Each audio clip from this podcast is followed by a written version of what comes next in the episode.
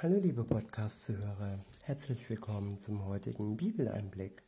Schön, dass ihr wieder dabei seid. Heute habe ich für euch ein Kapitel aus dem Buch Hiob. Es ist das neunte Kapitel und ich benutze wieder die Übersetzung Neues Leben. Ab Vers 1 heißt es, da ergriff Hiob wieder das Wort. Ja, ich weiß, dass es so ist. Doch wie kann ein Mensch in Gottes Augen schuldlos sein? Wenn es jemand darauf anlegte, mit Gott zu streiten, so könnte er ihm von tausend Fragen nicht eine einzige beantworten. Denn Gott weiß alles und ist allmächtig. Wer war jemals so klug und so stark, dass er Gott die Stirn geboten hätte und mit heiler Haut davongekommen wäre. Viele Menschen fühlen sich stark, viele Menschen fühlen sich, ja, so, als wären sie Gott überlegen und viele Menschen stecken fest in ihrer Macht und denken, alles wäre in ihren Händen. Aber Gott ist größer, Gott ist stärker, Gott ist schlauer, Gott ist mächtiger.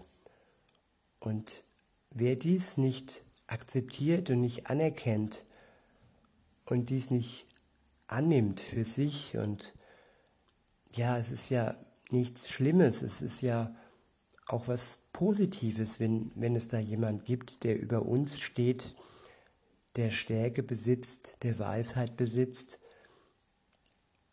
dann liegt die Verantwortung alleine bei ihm. Er hat diese Welt geschaffen und er wird diese Welt, ja, das Ende, er wird dieser Welt ein Ende setzen.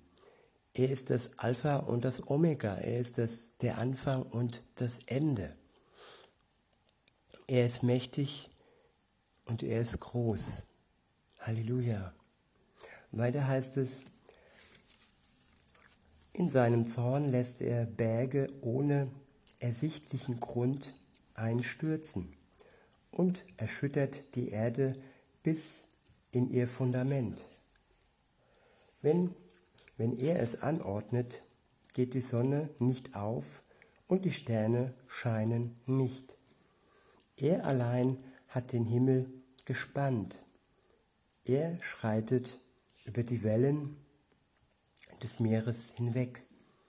Er hat die Sterne geschaffen, den Bären, den Orion, die Plejaden und das Kreuz des Südens. Seine Werke sind zu wunderbar, als dass ein Mensch sie begreifen könnte. Tja, begreifen heißt auch Wissenschaft. Die Wissenschaft möchte alles begreifen, studieren, erklären. Aber die Wahrheit ist, dass dies alles nur Stückwerk ist und dass dies alles nur im Vergleich zu dem Wissen, das Gott innehat, wie ein Sandkorn in der Wüste ist. Die Wissenschaft kann niemals alles erfassen und begreifen all die unzähligen Wunder, die Gott getan hat und wieder und wieder tut. Denn weiter heißt es, er vollbringt unzählige Wunder. Und doch, wenn er sich, und doch, wenn er sich mir nähert, kann ich ihn nicht sehen. Wenn er an mir vorbeigeht, erkenne ich ihn nicht und wenn er sich entfernt, merke ich es nicht. Gott ist da. Gott ist gegenwärtig, heißt es in einem Lied. Und Gott zeigt sich dem, dem er sich zeigen möchte. Und dass er über 30 Jahre in, äh, in Form seines Sohnes hier auf der Welt war, das war Gottes Plan. Und dass er wiederkommt in Form von Jesus, seinem Sohn, am Ende der Zeit, an dem großen Gottestag, das ist auch der Plan Gottes. Es geschieht so, wie er das möchte. Und so wie er es möchte, ist es gut für uns. Weiter heißt es, wenn er etwas wegnimmt, wer könnte ihn aufhalten? Wer wagt es, ihn zu fragen, was tust du da? Und Gott hält seinen Zorn nicht zurück. Selbst die stärksten feindlichen Kräfte müssen sich ihm unterwerfen. Ich wiederhole, selbst die stärksten feindlichen Kräfte müssen sich ihm unterwerfen. Und da steckt wirklich eine riesengroße Hoffnung und auch eine Genugtuung. All die großen, starken, feindlichen Kräfte, all sie müssen sich Gott unterwerfen. Es gibt eine andere Religion, ähm, die übersetzt heißt Unterwerfung. Aber diese Unterwerfung ist nur kurz und zeitlich begrenzt. Denn am Ende muss sich jeder der Größe und der Macht Gottes unterwerfen. Und auch die Religion, die sich Unterwerfung nennt.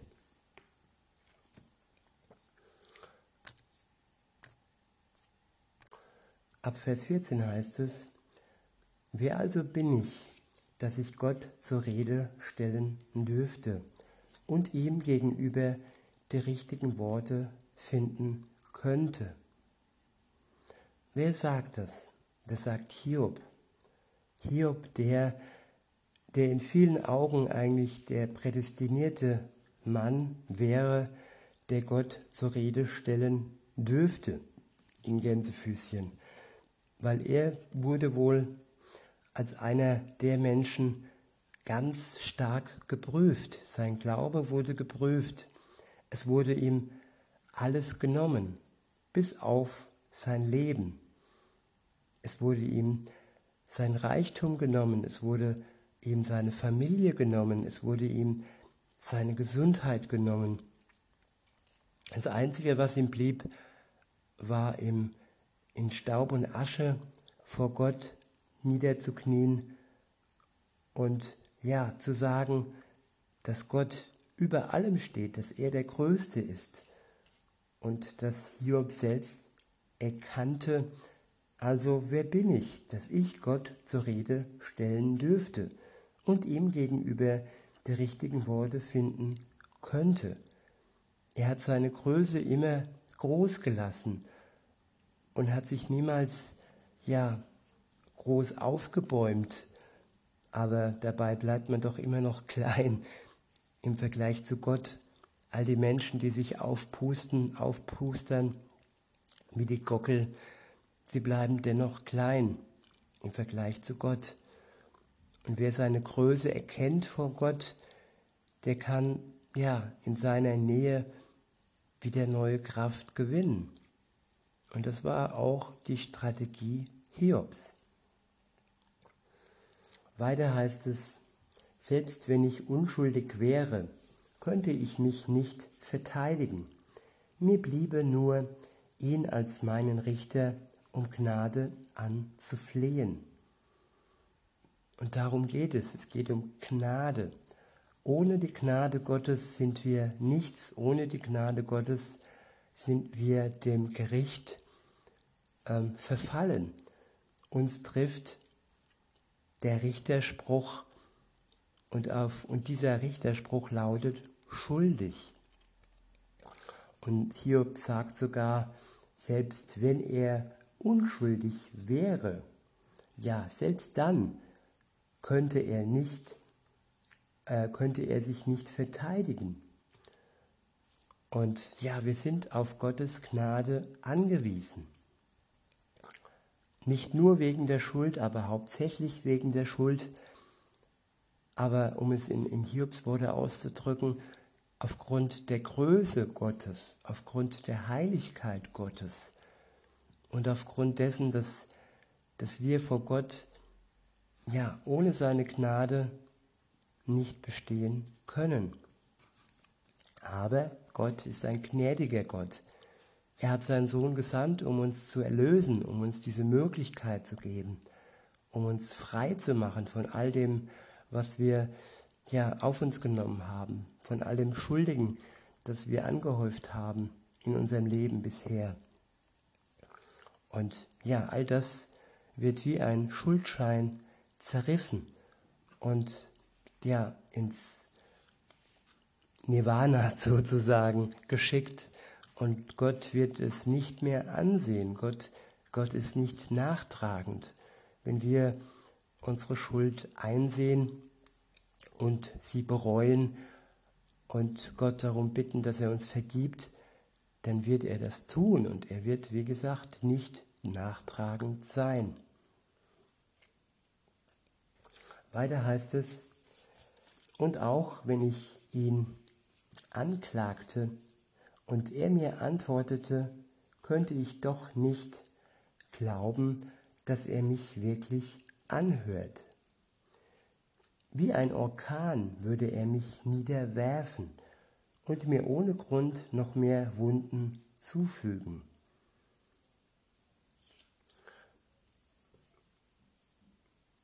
Ja, wenn, wenn, wenn ich Gott anklagen würde, aber wie dumm kann man sein, Gott anzuklagen? Gut, viele tun das. Viele, ja, streiten, bestreiten es, dass er überhaupt existiert und einige bestreiten, dass es die Hölle gibt, dass es den Teufel gibt. Das sind alles Anklagen Gottes, eben in unterschiedlichen Formen. Aber wenn man Gott anklagt und auch wenn er ja antworten würde, dann wäre es so, ja, dass er wie ein Orkan wirken würde und den Menschen, der ihn anklagt, niederwerfen würde zu Grund, also mit Grund und zu Recht niederwerfen, niederreißen. Und ja, dann würden ihm seine Wunden auch zustehen. Und trotz alledem hat Hiob trotzdem Wunden erlangt. Er wurde geprüft von Gott. Er wurde sehr hart geprüft, weil ich will nicht sagen, Gott wurde herausgefordert. Es war so ein Zwiegespräch zwischen dem Teufel und ihm und der Teufel meinte, ja, Hiob äh, ist doch eigentlich ein Heuchler und wenn es darauf ankommt, dann wird er dich äh, links liegen lassen, so nach dem Motto. Und Gott hat das nicht geglaubt. Er, er hat Hiob wirklich ähm, als einen wahrhaftigen Menschen gesehen und hat ihn geprüft, um dies zu bestätigen, dass er wahrhaftig ist und dass er ja Gott die Treue hält, auch wenn er alles verliert. Weiter heißt es, er würde mir keine Zeit lassen, Atem zu holen, sondern würde mich mit Bitterkeit und Leid sättigen. Wollte ich sehen, wer der Stärkere ist, würde er sagen, hier bin ich. Und wollte ich ihn vor Gericht bringen, würde er mich fragen, wer will mich vorladen? Auch wenn ich im Recht wäre, müsste ich mich selbst schuldig sprechen. Und auch wenn ich unschuldig wäre, würde ich vor ihm als Schuldiger dastehen. Es geht hier, wie, wie, gesagt, wirklich um Hochmut, wenn man mit Gott ja unwürdig umgeht, wenn man sich als Stärkeren darstellt und ja, wenn einfach die Demut fehlt und die Liebe fehlt in der Beziehung, dann hat man schlechte Karten. Und sich dann im Recht sehen oder nicht, es geht nicht immer um Recht, es geht um, ja, um ein warmes Gefühl des Dazugehörens, ja, wie es in einer Beziehung ist. Und in einer Beziehung hat man nicht immer recht. Da lässt man auch mal links äh, rechts sein und ungerade gerade sein. Der Gnade willen und der Liebe willen. Und so ist es auch zwischen Mensch und Gott. Und nur deshalb hat er uns wirklich die Möglichkeit gegeben, ja, die Erlösung zu bekommen. Weiter heißt es, und auch wenn ich unschuldig wäre, würde ich vor ihm als schuldig dastehen. Ich bin schuldlos, aber das ändert nichts. Das Leben bedeutet mir nichts mehr. Ja, ich denke, in diesem, in diesem Satz, in diesem Vers steckt, dass auch wenn ihm das Leben nichts mehr bedeutet, bedeutet ihm Gott dennoch etwas. Gott hat ihm alles genommen zur Probe und so kann eigentlich nur noch Gott ihm alles bedeuten. Und das Leben hat jetzt nicht mehr so diesen, diese Zugkraft, die es vorher hatte, weil ihm alles genommen wurde. Er hat nichts mehr, um zu leben sozusagen. Was soll ihm da noch das Leben bedeuten, wenn da nichts mehr ist, außer der Atem und außer Gott? Aber das ist das Entscheidende in seiner Situation, dass er auf Gott blickt und dass er dennoch auf ihn hofft. Auch wenn er weiß, ja, er ist da wirklich schuldlos hineingeraten und später wird er das auch erkennen dürfen, ja. Weiter heißt es, es läuft doch alles aufs Gleiche hinaus. Und deshalb sage ich, er vernichtet die Schuldlosen ebenso wie die Schlechten. Er lacht über die Angst der Unschuldigen, die plötzlich von einer tödlichen Plage heimgesucht werden. Fällt ein Land in die Hand eines Gottlosen, dann macht er die Augen dann macht er die Augen der Richter blind für das Recht. Wer könnte das tun, wenn nicht er?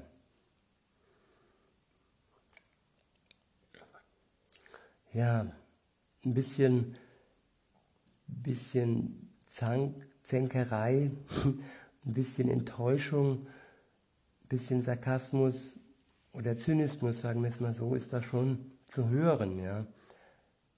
Man muss wirklich wissen, dass dieser Mann extrem leidet.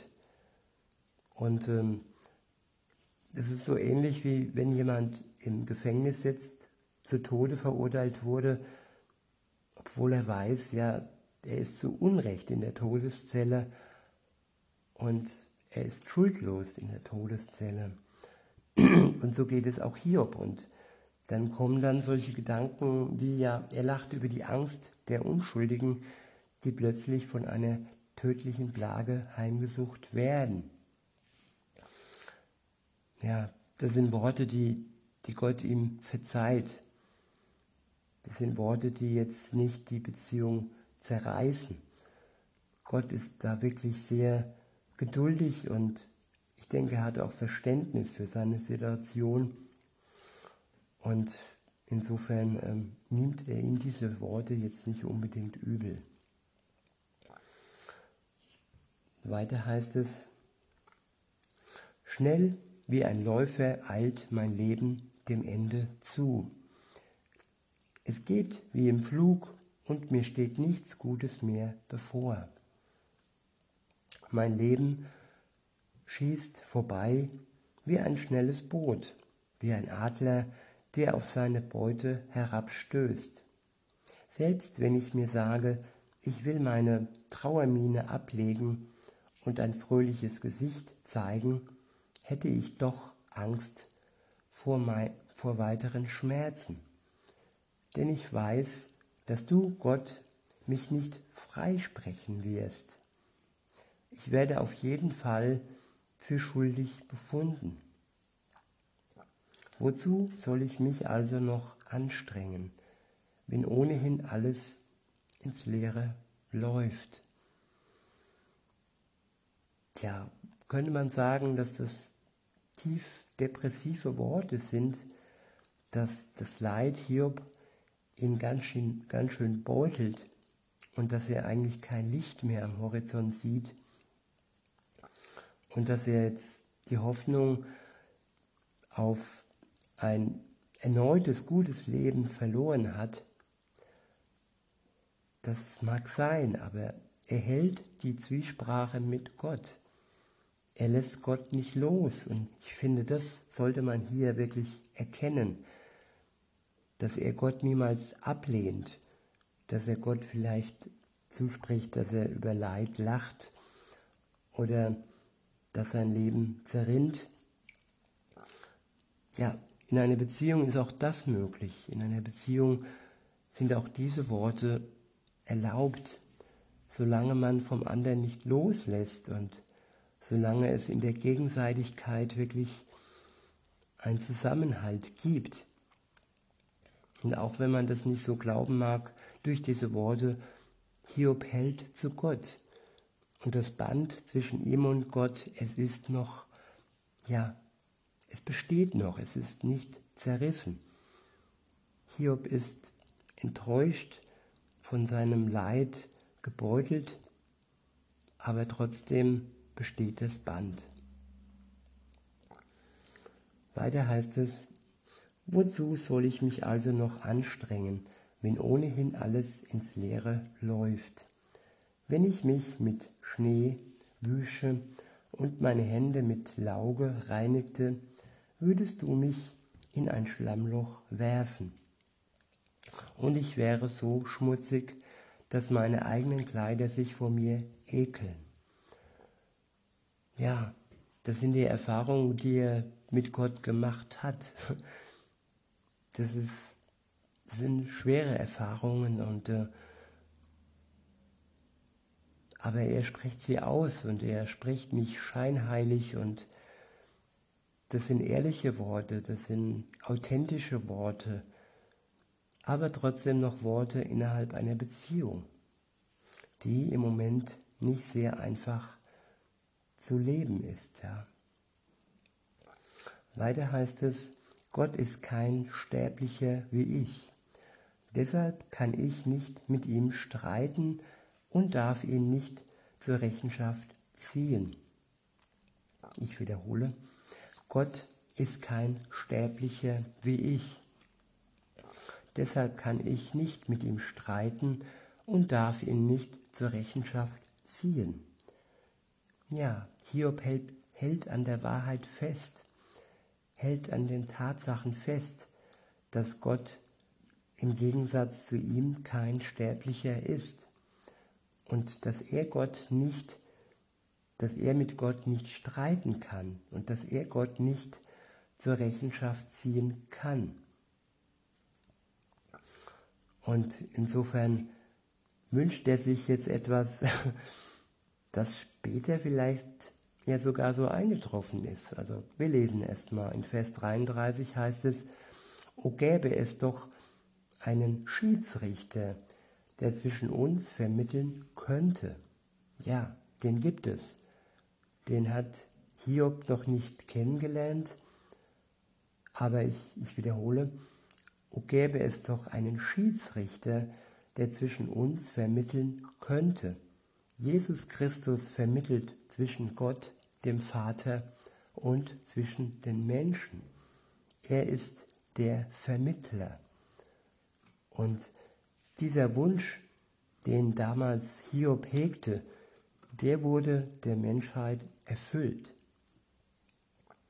Weiter heißt es, ich wollte Gott würde mich nicht mehr mit Schicksalsschlägen verfolgen denn ich möchte mich nicht ständig vor weiteren Katastrophen fürchten müssen. Dann könnte ich ohne Angst zu ihm sprechen, doch das ist mir jetzt nicht möglich. Es ist ihm nicht möglich, weil er gerade tief in der Mitte seines Leides, seiner Prüfung steckt. Und das kann man auch akzeptieren, dass wenn man in der Mitte eines sehr großen Leids steckt, man dann einfach nicht die Möglichkeit hat, die man hat, wenn es eben nicht so bewölkt und nicht so katastrophal in einem Leben aussieht. Und ja, er spricht zumindest den Wunsch aus, er möchte nicht ständig vor weiteren Katastrophen sich fürchten müssen. Und Gott wird ihm diesen Wunsch erfüllen. Das ist ein Spoiler. und das Ende wird gut und das Ende wird für jeden Menschen gut, der sich für Gott entscheidet und der eine Beziehung mit ihm eingeht. In diesem Sinne wünsche ich euch noch einen schönen Tag und sage bis denne.